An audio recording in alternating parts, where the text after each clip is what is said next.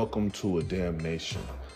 Um, I'm doing this because, um, as I said before, um, a lot of people are just now waking up. A lot of people asleep. This is this is information that been out, but apparently it took Ice Cube to talk about this. But this is a letter I read. Uh, it, this was made in two or in 2012, Tuesday, April. It's an anonymous. It's called the secret meeting that changed rap music and destroyed a generation. Because you know, back in the day when when I was growing up, um, there was Ice Cube, X Clan, a lot of you know a, a lot of records that was uplifting black people and people were waking up. This shows you mind control does work. So let me let me read this article. This anonymous letter landed in my inbox about a minute ago. Hello. After more than 20 years, I finally decided to tell the world what I witnessed in 1991, which I believe was one of the biggest turning points in popular music and ultimately American society. I have struggled for a long time weighing the pros and cons of making this story public, as I was reluctant to implicate the individuals who were present that day. So I've simply decided to leave out names and all the details that may risk my personal well-being and that of those who were like me dragged into something that weren't re- that they weren't ready for. Between the late 80s and early 90s, I was what you call a decision maker with one of the more established companies in the music industry. I came from Europe in the early 80s and quickly established myself in the business. The industry was different back then since technology and media weren't accessible to people like they are today. The industry had more control over the public and had the means to influence them any way it wanted. This may explain, like, like he said, the industry had more control over the public and had the means to influence them any way it wanted. Okay, remember that.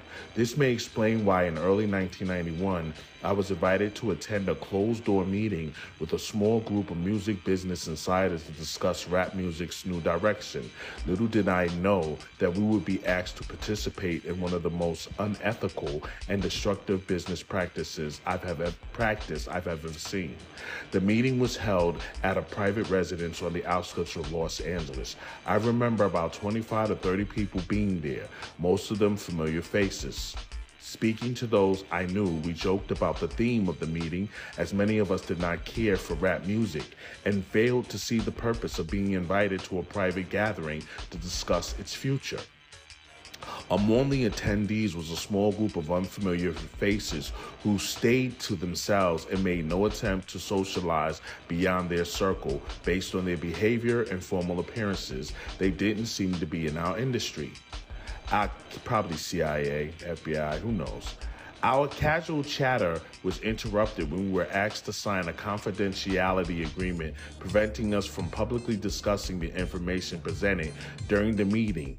Needless to say, this intrigued and in some cases disturbed many of us. The agreement was only a page long, but very clear on the matter and consequences which stated that violating the terms would result in job termination. We asked several people what this meeting was about and the reason for such secrecy, but couldn't find anyone who had answers for us.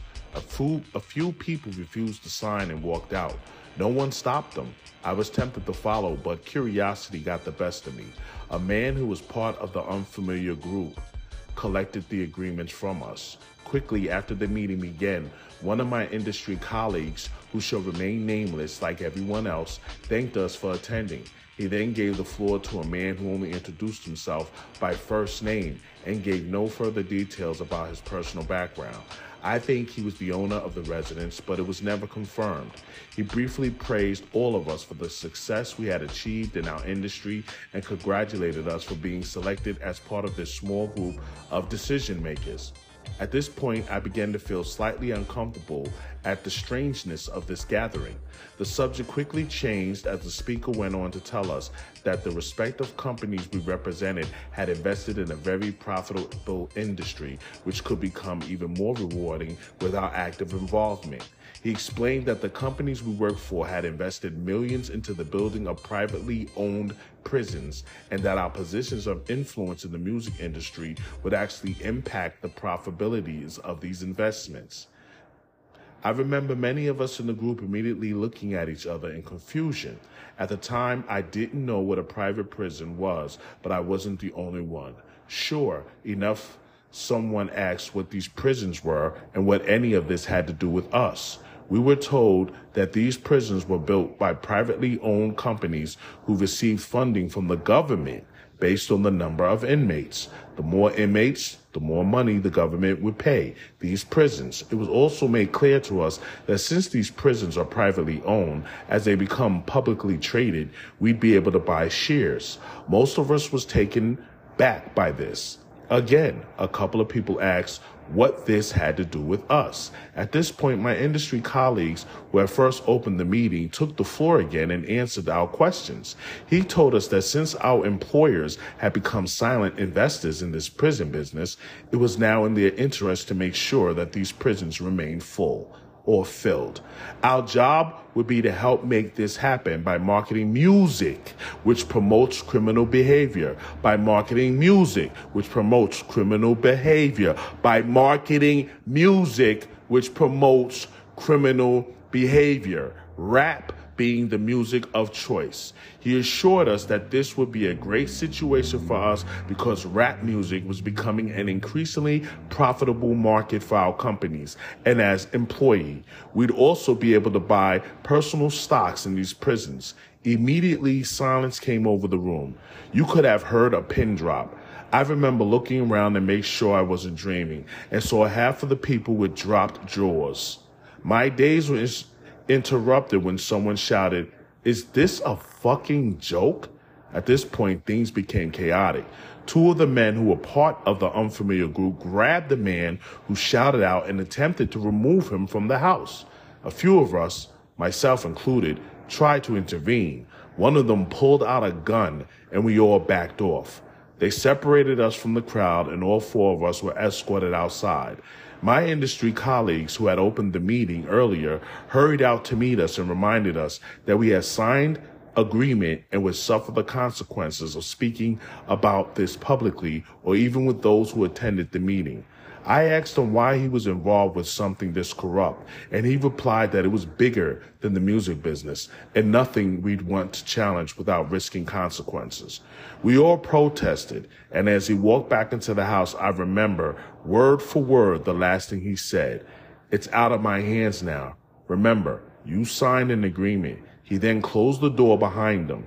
The men rushed us to our cars and actually watched until we drove off. A million things were going through my mind as I drove away, and I eventually decided to pull over and park on a side street in order to collect my thoughts. I've replayed everything in my mind repeatedly, and it all seemed very surreal to me. I was angry my, with myself for not having taken a more active role in questioning what had been presented to us. I'd like to believe the shock of it all is what suspended my better nature.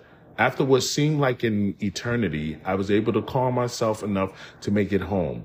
I didn't talk or call anyone that night. The next day back at the office, I was visibly out of it, but blamed it on being under the weather.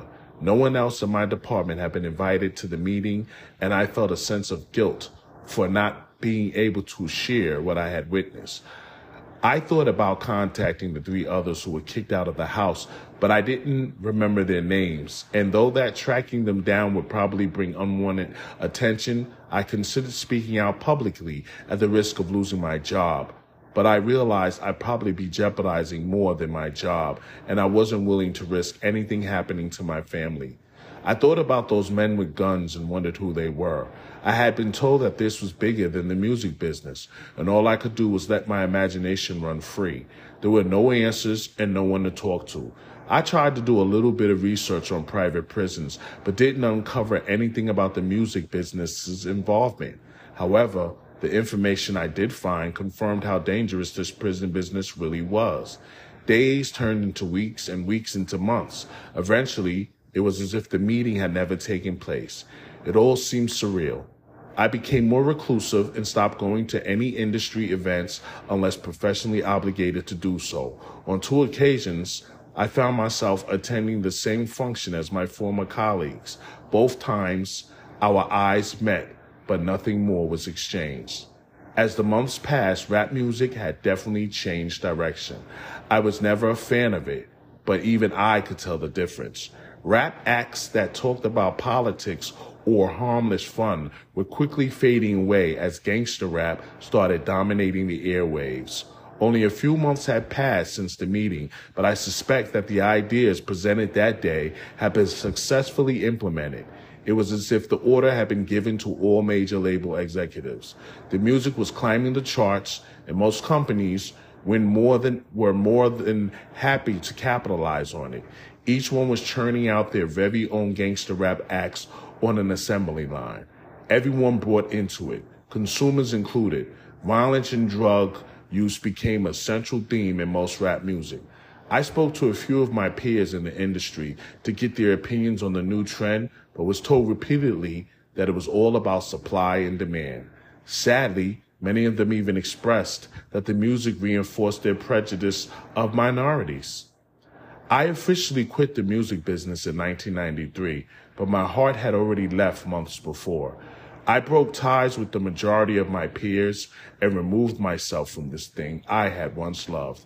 I took some time off, returned to Europe for a few years, settled out of state, and lived a quiet life away from the world of entertainment.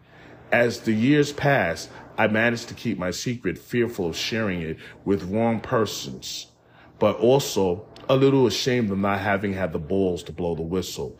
But as a but as rap got worse, my guilt grew. Fortunately, in the late 90s, having the internet as a resource was wasn't at my disposal in the early days made it easier for me to investigate what is now labeled the prison industrial complex. Now that I have a greater understanding of how private prisons operate, things make much more sense than they ever have. I see how the criminalization of rap music played a big part in promoting racial stereotypes and misguided so many impressionable young minds into adopting these glorified criminal behaviors, which often led to incarceration.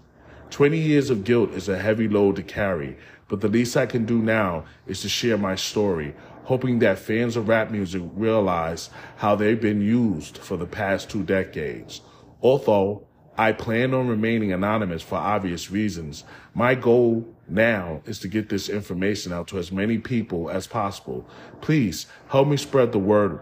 Hopefully others who attended the meeting back in 1991 will be inspired by this and tell their own stories.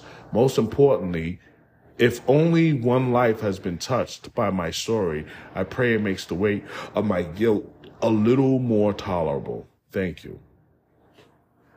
So that's part one of uh, rap and how it is tied to the uh, jail system.